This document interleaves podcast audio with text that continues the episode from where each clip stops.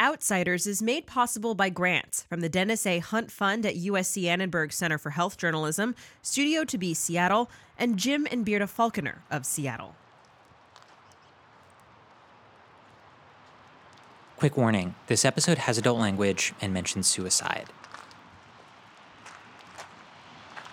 It's the winter of 2020, a year after we started reporting on homelessness in Olympia, and I'm looking for the first person we heard from in this series, Jessica.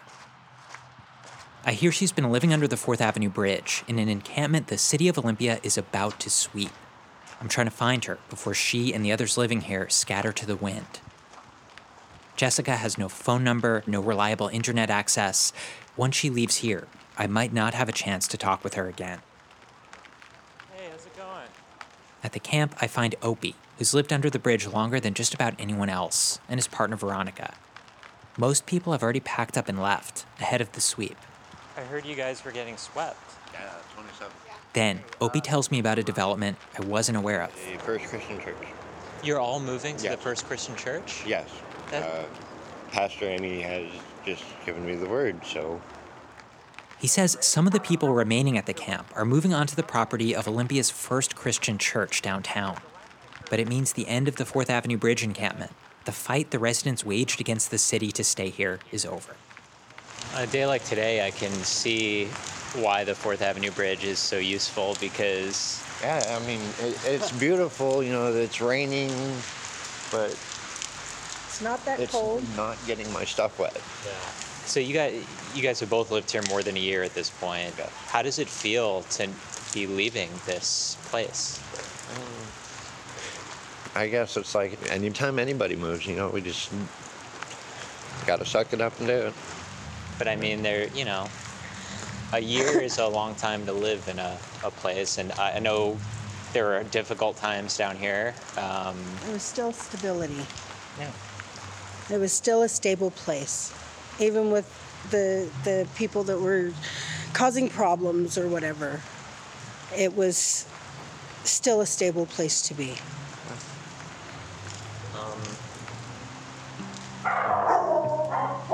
Is Jessica still here? She's here once in a while. Okay. Well, good luck with the move and everything. It's good seeing you. The church, yeah. All right, take care, guys. It's good seeing you. I leave Opie and Veronica, and I head back out into the rain to look for Jessica. Back when I first met her in late 2018, she was getting ready to move into the mitigation site, the sanctioned camp the city created in downtown Olympia. She was starting what she thought might be a new phase of her life. I have a lot of history with this place, and I'll be damned if it's gonna break me. At the time, she had been homeless for 2 years, but she was hopeful. She thought it might take a year or so to get off the streets and into a home. 6 months to a year. If you can't, then what is there, you know? Well, now that year has passed, and along the way, Jessica's helped us understand homelessness and what leads to it by sharing the worst experiences of her life with us, the trauma she experienced as a child. All my nightmares and everything have happened here, and I've come back to conquer them and succeed and move on. The problem is, we've lost touch with Jessica. She got kicked out of the mitigation site about midway through the year. Staff said she clashed with her neighbors and caused drama. She bounced around Olympia's unsanctioned camps, sleeping in the woods and on the sides of roads, getting kicked out of each one, and she got harder and harder to find. And I feel like once her story changed and the possibility of a happy ending faded away, she got less interested in sharing it with us. But it doesn't feel right to end this series without finding out what happened to Jessica. I'm Will James, and that's what we're doing in the final episode of Outsiders.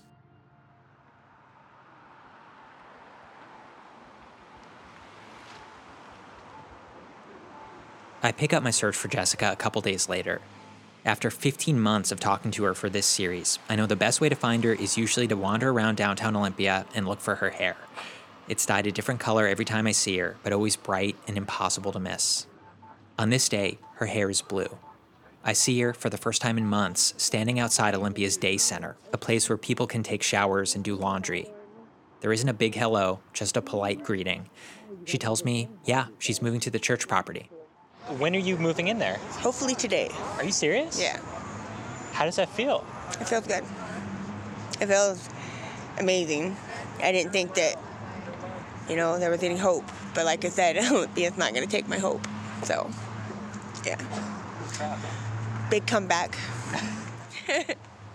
She's referencing some of the first words she said to me more than a year earlier. Olympia will not take my hope. Something's off. She seems distant, anxious. I feel like she's performing, trying to give me a happy ending to this story. I feel like there's something she's not saying. We agree to meet that evening at the church, where I'll watch her move into her new shelter. So I'll go down to Interfaith at about 5 and look for you there. All right. You feel good? I do. I feel awesome. I go straight to First Christian Church. I want to see Jessica's soon-to-be new home. I walk into the church just as some kind of seminar is wrapping up.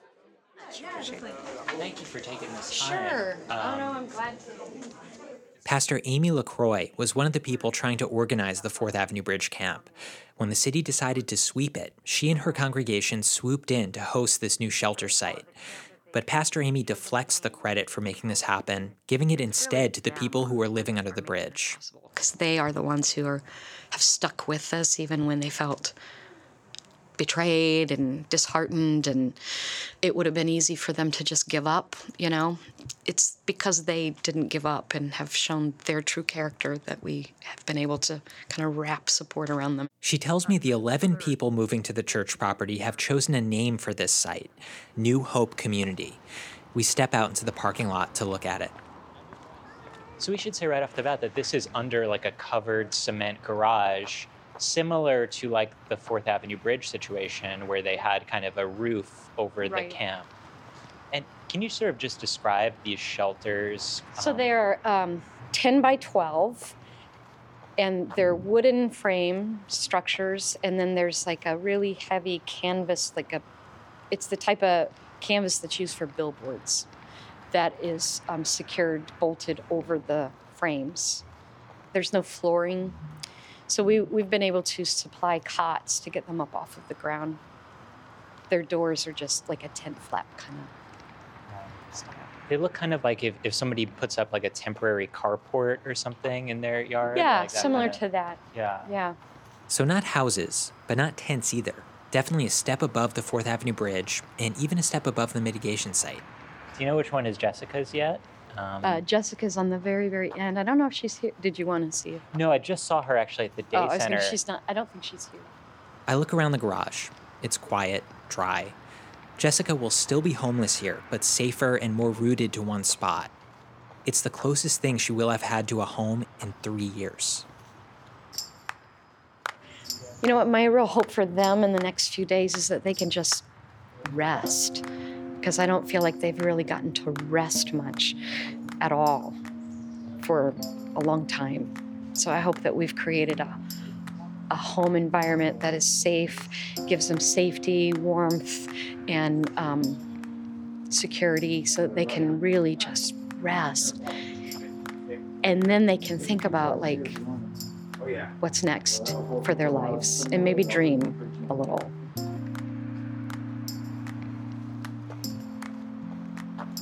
Standing in this garage, I think this might be an end to Jessica's story. It's not the one I imagined in the beginning. It's not the Olympia city government or its mitigation site that saved her. It's people who are homeless just like her, her neighbors under the 4th Avenue Bridge fighting for a place of their own, and a sympathetic congregation, regular people, who opened up their church property and gave them one. In this ending I'm thinking of, one of the people who helped save Jessica is Opie. He and Jessica have not always gotten along, but he led the effort to save the 4th Avenue Bridge camp, then organized this move to the church property. Opie's just been named president of New Hope Community. How are you feeling today? I'm actually feeling pretty good today. I'm feeling at peace, excited. One by one, people show up, unpack their things, and settle in. Yesterday was move day. Today's organized the tent day. The only thing that's missing from this ending is Jessica. I stand in the garage and wait. And wait. 5 o'clock comes and goes. Volunteers come by and hand out food and supplies. Someone brings pizza. It gets dark. and starts raining. All right, so is it expecting Jessica to move into her new shelter at 5? And it is now, oh, my phone just died. It's now quite a bit after 5, and she hasn't shown up yet. So I'm gonna go buy some batteries from her recorder before that dies. And when I come back from the store, still no sign of Jessica. Gonna go look for her, see if I can find her out here.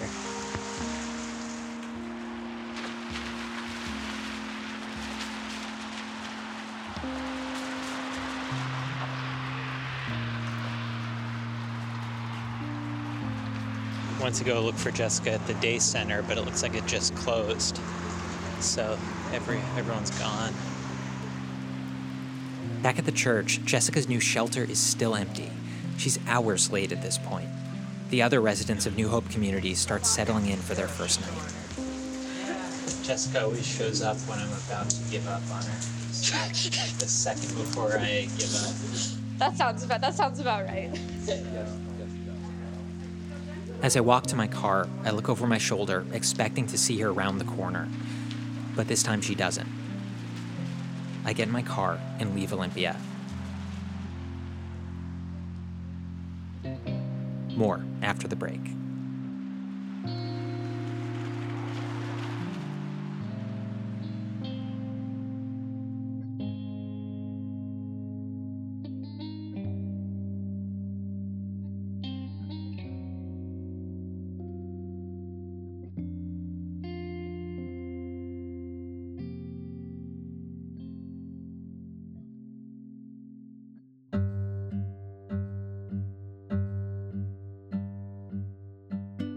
Hi, I'm Scott Greenstone. I work at Project Homeless at the Seattle Times. And our team and the team at KNKX Public Radio have been working on this project for more than a year. We went to homeless camps, spent hours with people, edited and then transcribed the tape, and then went back out and did it again and again. We wouldn't be able to do this if it weren't for our readers and listeners who support us. Here's what we're asking you to do. First, rate Outsiders on Apple Podcasts. It really helps other people find it. You can also subscribe to the Seattle Times and sign up to make a monthly donation to KNKX. You can find links that'll help you do that in the episode description. We really appreciate it.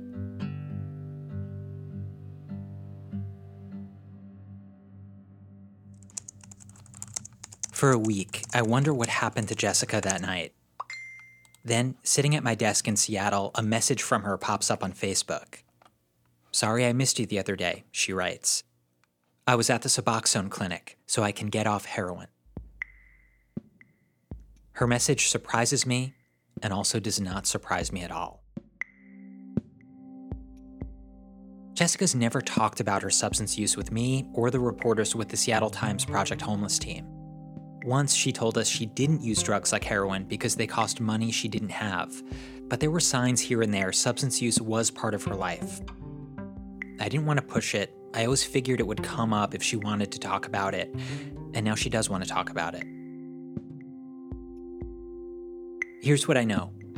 Jessica says she started using heroin 4 years ago when she was still living in her apartment. She says someone offered it to her when she had an earache and a toothache that wouldn't respond to pain relievers. She says before that, she had used meth for much longer, but only uses it once in a while now. Heroin is her main drug. I think back to something Pastor Amy said about one of the key factors binding the residents of New Hope Community together. One of the most important things to them as a group that they have stated over and over again is that they want a clean and sober, safe place to live. And so these 11 people have committed to each other to be accountable to each other for sobriety and to be clean and all of that, which is, I think, pretty incredible. And part of the picture that doesn't get told. It explains why Jessica seemed nervous and evasive the day I saw her before she was supposed to move in. She was about to stop using heroin, a step that would change her whole experience of life, one of the ways she copes with stress and pain.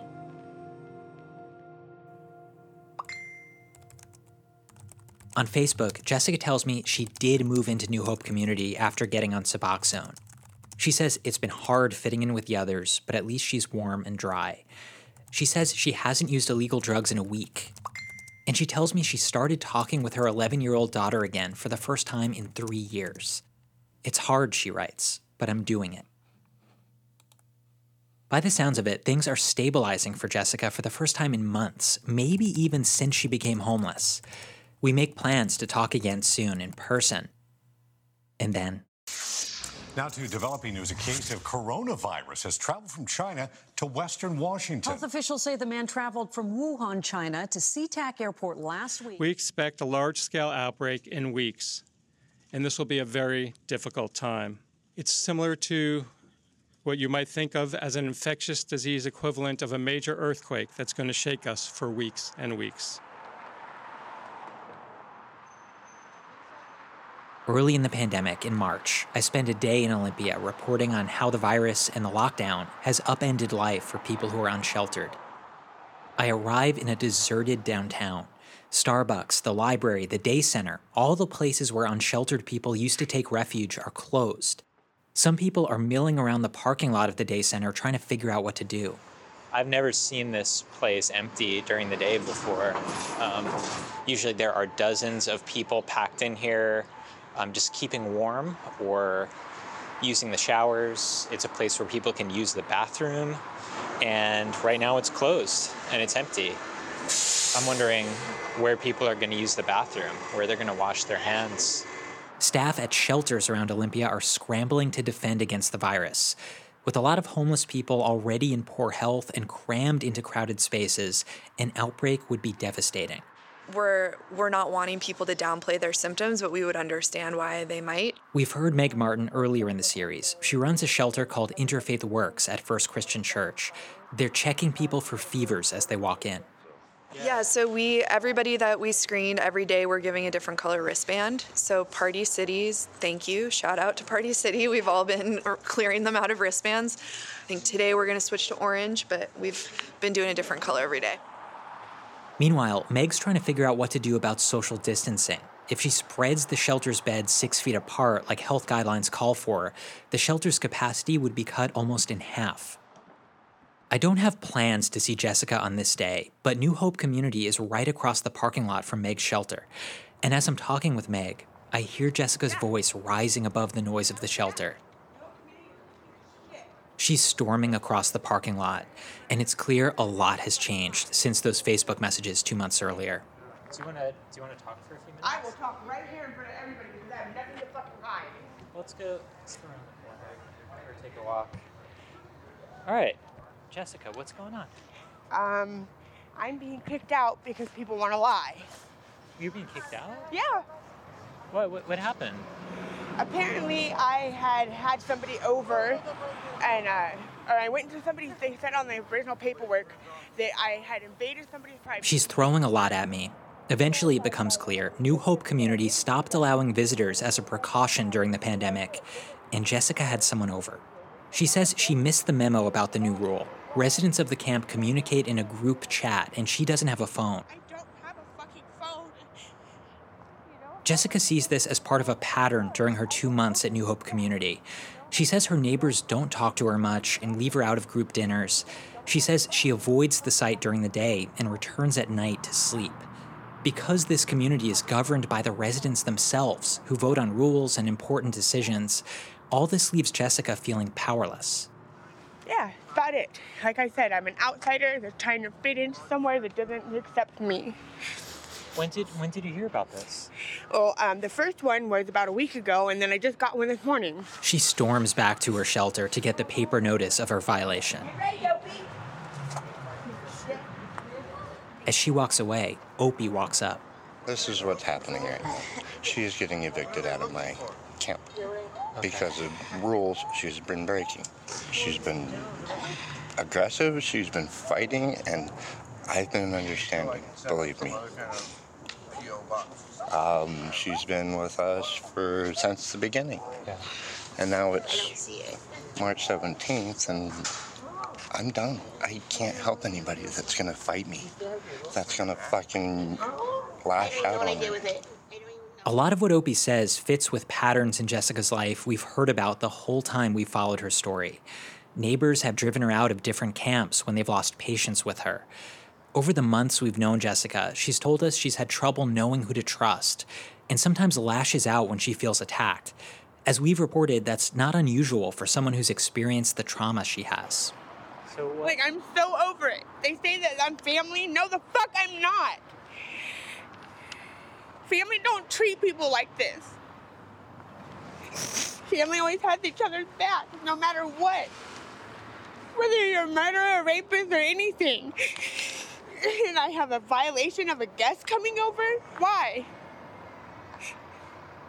It's just something every time, you know? Is there anyone? I have nobody. So you feel like you were never really part of it? No, I've never felt a part of it at all. I've currently quit doing drugs on the 27th. It's been 2 months, you know? And then, like, right now I want to go get loaded because I don't know what else to fucking do. And I don't want that life anymore. I mean, I don't know how many times I have to say I don't want it anymore.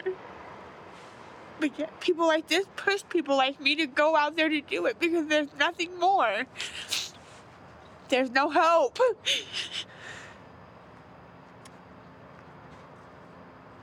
want to sit down somewhere for a minute? Let's sit down somewhere. You want to sit on these steps for a minute?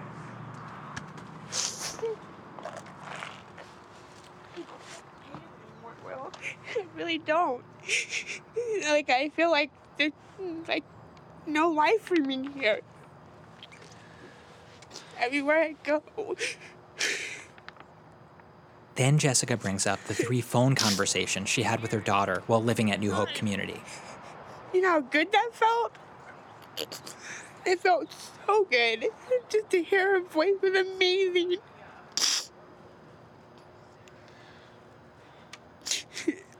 I guess I won't be talking to anymore because without me having something showing that I'm doing something, her dad's not going to let me do anything.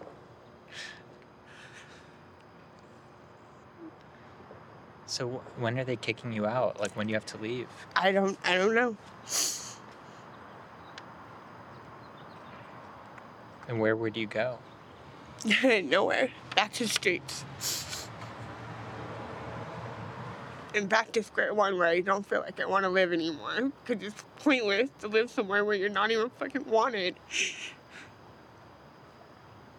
There's got to be a place. There's got to be a place. By myself on an island somewhere with nobody.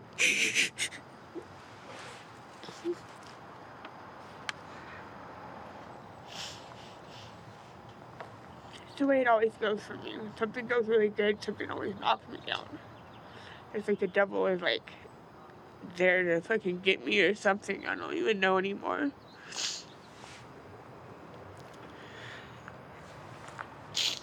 I'm just ready to be done and go home, wherever you guys call that shit up there. I don't even know anymore. I don't know. At this point, I realize I'm talking with someone who might be in danger, and I'm in over my head. I'm going to make a phone call. Can you just wait here for 1 second? Yeah. Oops. Sorry, just 1 second. Yeah. I call Meg, who's just steps away at the Interfaith Works shelter. Hey, do you have 2 seconds?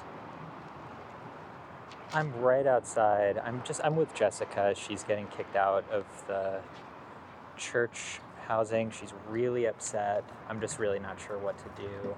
Meg says she'll be right over if Jessica's okay with it. Jessica says she is. She's stayed at Meg's shelter in the past, and while I get the sense the relationship has been rocky, they've known each other for a long time. As Jessica and I sit on the steps of the church waiting for Meg, we look out onto downtown Olympia's shuttered stores and empty streets. You know, it's a really bad time for you to be out on the street. Are you still keeping up with your sobriety? And yeah. So, like, that's the whole thing. I've been clean this whole time doing this and, like, with no support. It's just, with this virus going around and with you trying to stay sober and stuff, like, it's just, it's a bad time for you to be out on the streets. I mean, it's never a good time to be out on the streets, but it's like, it's really bad right now. There's nowhere to go during the day.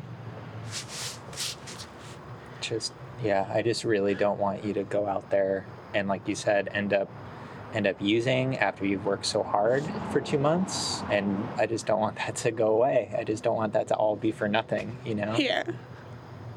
Meg walks up and crouches in front of Jessica on the steps. Jessica catches her up on why she's being kicked out and her fear of not talking to her daughter again. I just keep holding my microphone in between them, waiting for one of them to ask me to stop recording, but they don't. But I want to appeal it with somebody there that knows me, like somebody like you, and I want somebody that can be neutral and be like, no, you guys are picking on this poor girl, or Jessica, you're just fucked up, you know, or I don't know. I really don't know, Meg. I don't know. I'm so afraid right now. I don't even know what to do. Well, Jess, I want to just remind you that you, of all the people that I've known a lot of people out here, and you are a fucking survivor. And I know that it's so hard to have to constantly survive. But I just want you to know that you're going to be okay. I don't know what the outcome of all this is going to be, but you are going to be okay. I really don't know anymore. All I know is that I really want to just die. That's what I want. Because you just don't see another way out, or you just want relief? I just want them to leave me alone, to accept me for me, you know? I'm not perfect, you know? But, like, if I'm not told something or I don't read it, I don't know these things, you know? I didn't know we weren't supposed to have visitors. Meg tells Jessica she doesn't have any official power over New Hope Community, but she'll talk to some people and see if she can do anything to help. Thanks for talking to me. You're welcome. I feel the same way about you all, even though I know we've had our moments, but I care a lot about you. Have I came a long way, or have I just not came anywhere? I need to know. You have. Okay. But Jess, I think the reality, too, is that you've been through so many things that not a lot of people can understand. And the impacts of those things in your life, I think there's not a lot of people that can understand. And I think that you've been, for a lot of years, you've been living in a lot of places that misunderstand you. And that's a hard thing to do. Right? And, you know, the thing is that it's not like a linear thing where, like, one day you're fucked up and the next day you're better, or even 10 years down the road you're better, right? It's like a thing like this. It's like you go a little bit and you come back, and you go a little bit and you come back, and you're a good person at your core. You're a beautiful person. You're a good person at your core.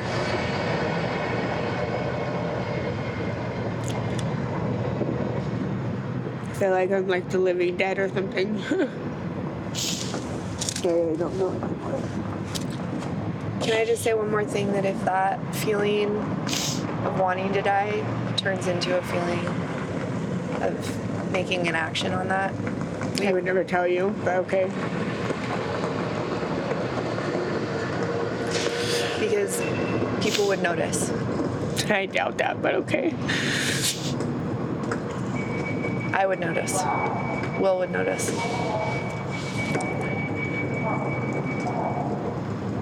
You have a reason to be here.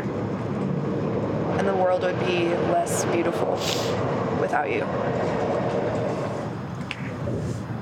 Like, I don't want to have to organize your memorial. All right.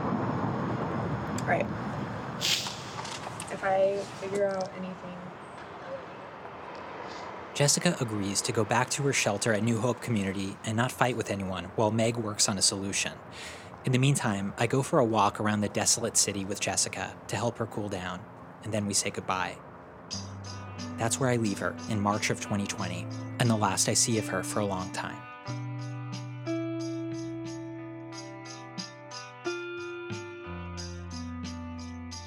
This series opened with an encounter between Jessica and Colin DeForest.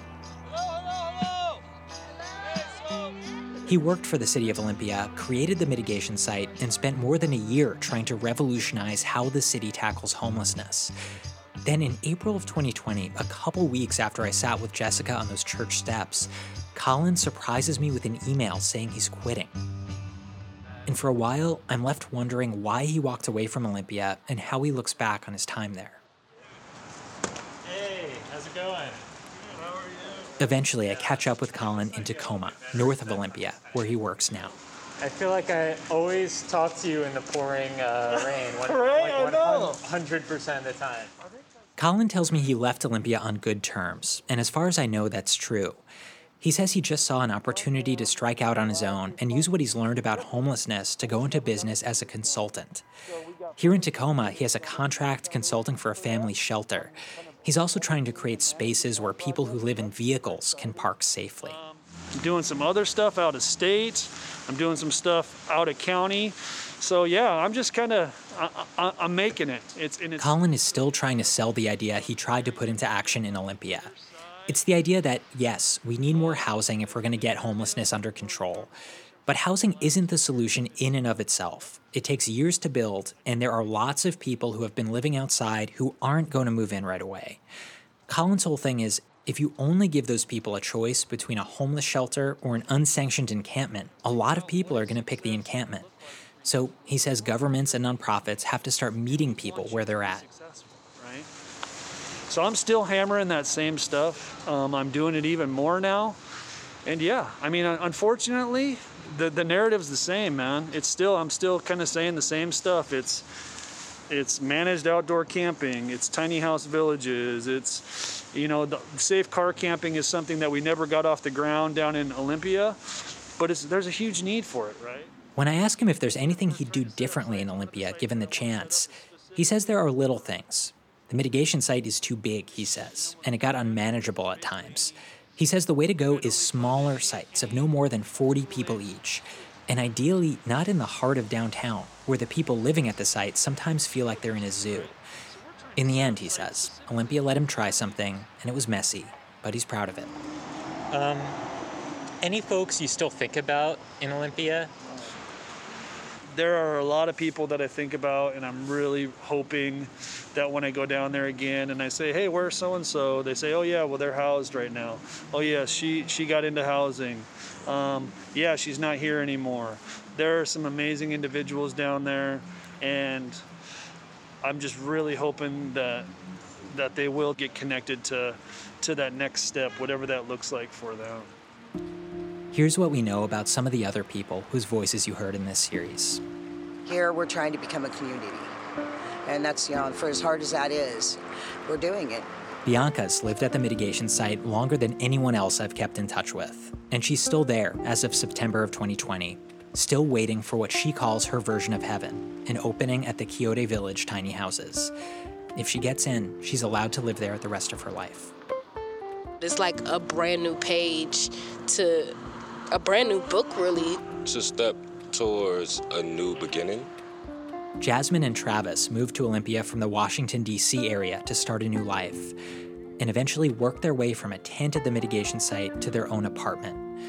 Jasmine says after a few months there, they moved back to the East Coast. They both have jobs. Jasmine now works in homeless services in the District of Columbia. Mark, on the other hand, has lived in the Olympia area his whole life.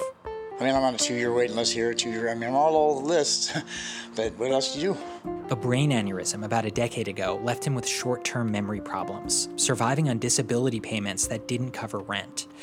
We followed him and his dog, Bo, from the mitigation site to the Plum Street Village tiny houses. Mark eventually got that subsidized apartment he'd been waiting for. He's the only person we followed from that meeting in the very first scene of this series, to the mitigation site, to the tiny house village, to a permanent home. I mean, I grew up a really difficult life. And for me to still be standing here today even surprises me. Bobby's the woman who got displaced again and again from her campsites as the city swept them, before she finally moved into the mitigation site. I saw her there not long ago. Colin says she's one of the people who left a deep impression on him, and he still thinks about her. Another one is Alan, who's in his 70s and whose life was derailed by a gunshot to the head a few years ago. The bullet hit my ear, and it went in right there, and it didn't hit nothing. The whole time we've known Alan, he's talked about his plan to buy a used car and start doing deliveries to make money. I talked to him recently. He says he did buy a $1,200 Subaru with his federal pandemic relief money. Because of his health problems, the city put him in a hotel and then a shelter to protect him from the coronavirus. He says he got so bored and so tired of the food, he eventually left and started a cross-country road trip with his nephew. Last I heard, they were in Louisiana. Yeah, I guess you would say I'm a drug addict, but I don't want to be here anymore, though. I don't want to do the drug addicts thing anymore. I want a normal life. Sarah's meth use is one reason she's been unsheltered for more than 5 years. She shared her insights with us into how substance use can be both a cause and an effect of homelessness, something people rely on to survive. The last time I saw Sarah was January of 2020 near the bus station. It was right after the county where Olympia is stopped charging people to ride the bus. Sarah told me that allowed her to start visiting social service offices, apply for financial benefits, and take steps to get out of homelessness for the first time in years. Free bus fare, amazing, amazing, amazing. Now I can actually get done what I've needed to the last 4 years. So is that what allowed you to go to DSHS? Yes, I've gone twice in the last week. Because of the bus? Yeah. But a little while later, multiple people tell me they saw Sarah burst into the day center with her face injured, saying her boyfriend had assaulted her, and she ran away before police got there. That's all I heard for a while. Hey, Sarah? Hey, Sarah? One day, Seattle Times Project Homeless reporter Scott Greenstone and I look for Sarah in her encampment in the woods along a highway. We find it strewn with garbage, the carefully constructed wooden shelters falling apart, the ground turned to mud.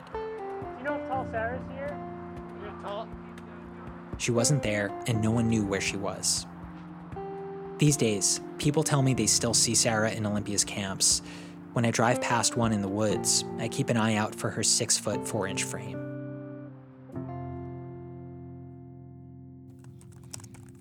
For a long time, I wonder what happened to Jessica. Then one day, I get another Facebook message from her. She says, I'll never guess where she is now. All right, checking. So we're in downtown Olympia. I'm with Sydney Brownstone from the Seattle Times. Hey, Will. Sydney Brownstone is the Project Homeless reporter who told Jessica's life story in episode 3. We're in Olympia in August of 2020 to find Jessica one last time.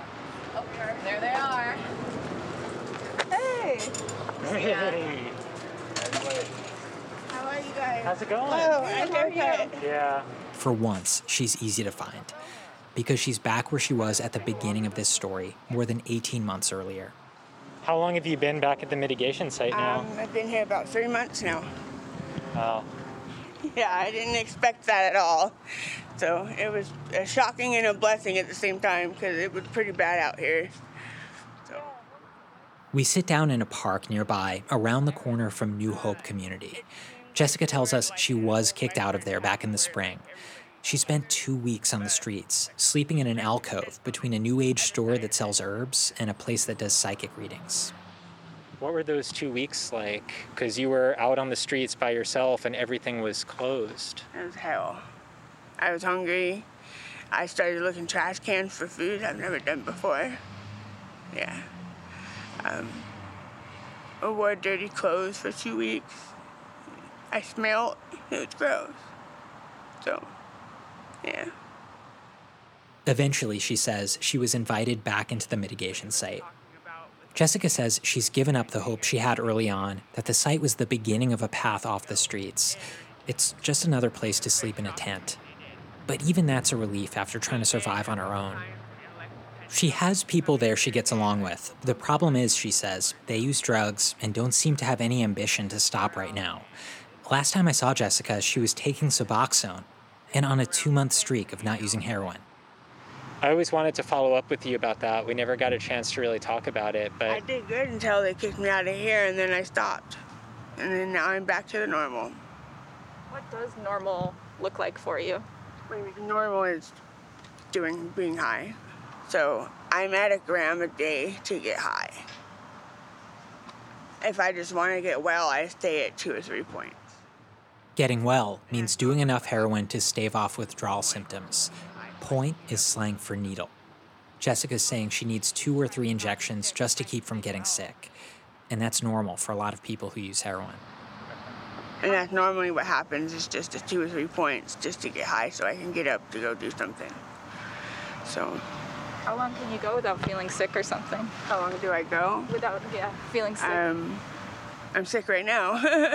So I don't know. I'm sorry we're holding you up. No, you're all right. I mean, I still have to wait 3 or 4 hours to make this money anyway, so. Jessica's holding a cardboard sign that says "Anything Helps" with some stars drawn on it. She's on her way to a suburb of Olympia to stand by the road and ask people for money. It's just, I want it now and I can't have it, and then I have to go make the money, and then I have to come back down here and I have to search for it, and that's what I don't like. It's an all-day fucking thing just to get one dose of what I need, you know? And then I'm back to the same right after it, because I'm figuring out where the fuck am I going to get my next hit at. All that time just trying to not be sick, trying to be well. I mean, how do you think that's affected you while you're trying to meet your goals, you know, or less? I haven't met any motherfucking goal at all, and it sucks, you know? I don't have patience anymore. I don't care. I don't have the time. There's no time perception for me or anything. It just goes. Like, I don't look at a clock. I don't ask what time it is. And 9 times out of 10, I'm off on my days. And it's I don't know. It's foul. What are your goals for that part of your life? My goal is to get off the streets and get my kid back, but I can't get off the damn Brown long enough and have any moral support of, like, you know, beating me up or something if I go get high or anything, because I know it's just right down the street. I can go get it, you know? So. You know, back when I first met you, this is like a 1.5 years ago now, the first thing you said to me was that you came back to Olympia to face your nightmares and conquer them and overcome them. Yeah. What I was thinking about is, like, do you have a picture in your head of what that looks like to overcome your nightmares? Like, when you imagine doing that, what does that mean, you know? I don't ever think I'll be able to accept anything or conquer my nightmares because of the lack of you know, I just I don't have a friend. And that's all I needed, it's a couple friends. I've been out here by myself for a long time. And I find myself talking to myself, and I'm scared of that. Because I don't want to be like that. I want to be able to have a conversation and have a friend with me instead of just being alone. And that's constantly what it is. I'm constantly alone. So I have to find something that doesn't argue with me or judge me, and that's a drug. Do you judge yourself? Do I drug myself? Judge yourself. Yeah, I do judge myself because I'm a piece of shit. I shouldn't be out here doing any of this. I should be somewhere getting my kid, and I can't get there. You've also survived a lot. I mean, you've survived more than a lot of people I know. So to me, that it shows that you're resilient, that you have strength. But why can't I have the strength to do it by myself?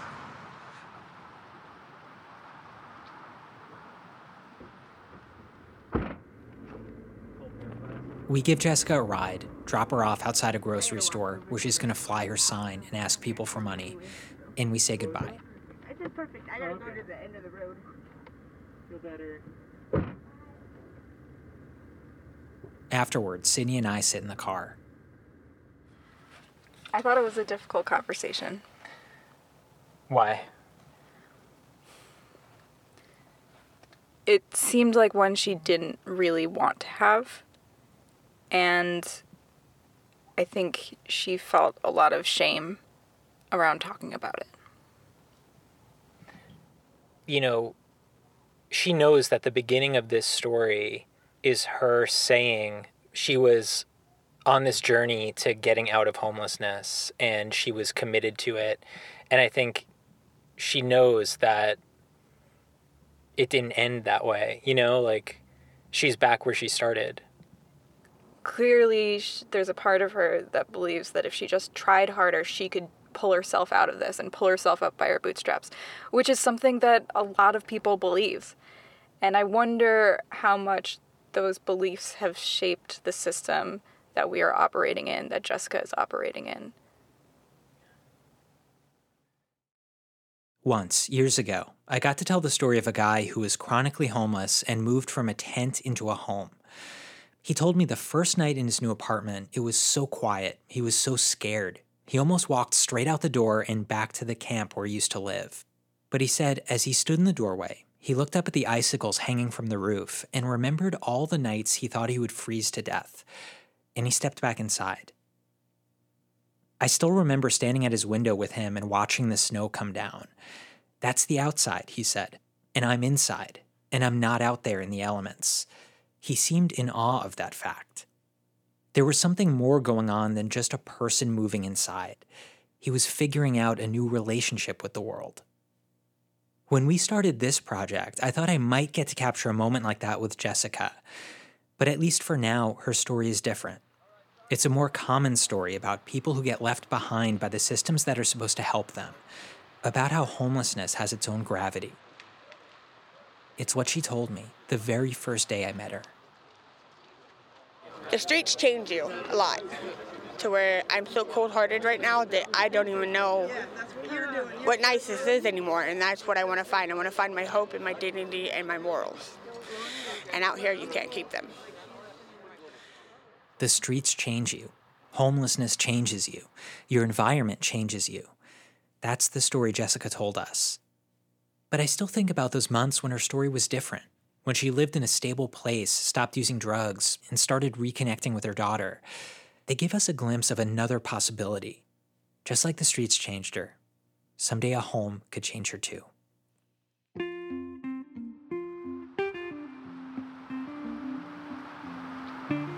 Is there anything you just want people to know? Like, people who have come to know you a little bit, even though they never met you, just like anything else you want to say? Thank you for hearing and taking the time to sit down and hear my story.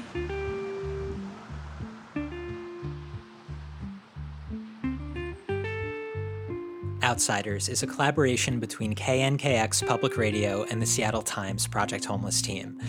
This series was written and reported by Vianna Davila, Scott Greenstone, Sydney Brownstone, and me, Will James. Our editors are Aaron Hennessy and Bethany Denton, who's also our mix engineer.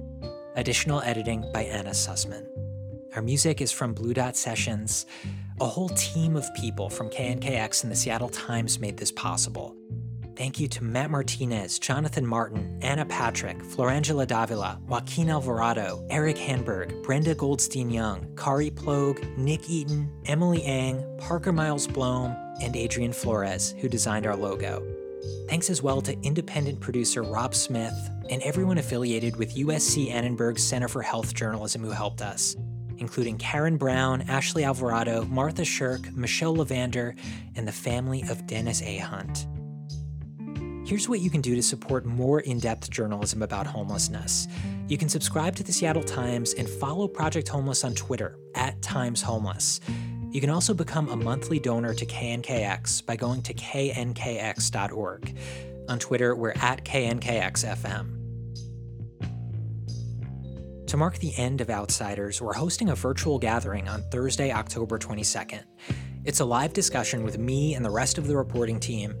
We'll go into more depth on what you heard in this series, talk about what it was like to bring it back during the pandemic, play some of the tape we wish made it in but didn't, and answer your questions. It's free. It starts at 4 p.m., again, Thursday, October 22nd. You can sign up at st.news/outsiders. Finally, thanks to all of you for sticking with us through a long and winding and often difficult story. And thanks to all the people who trusted us with their stories. I hope you're okay. I'm Will James.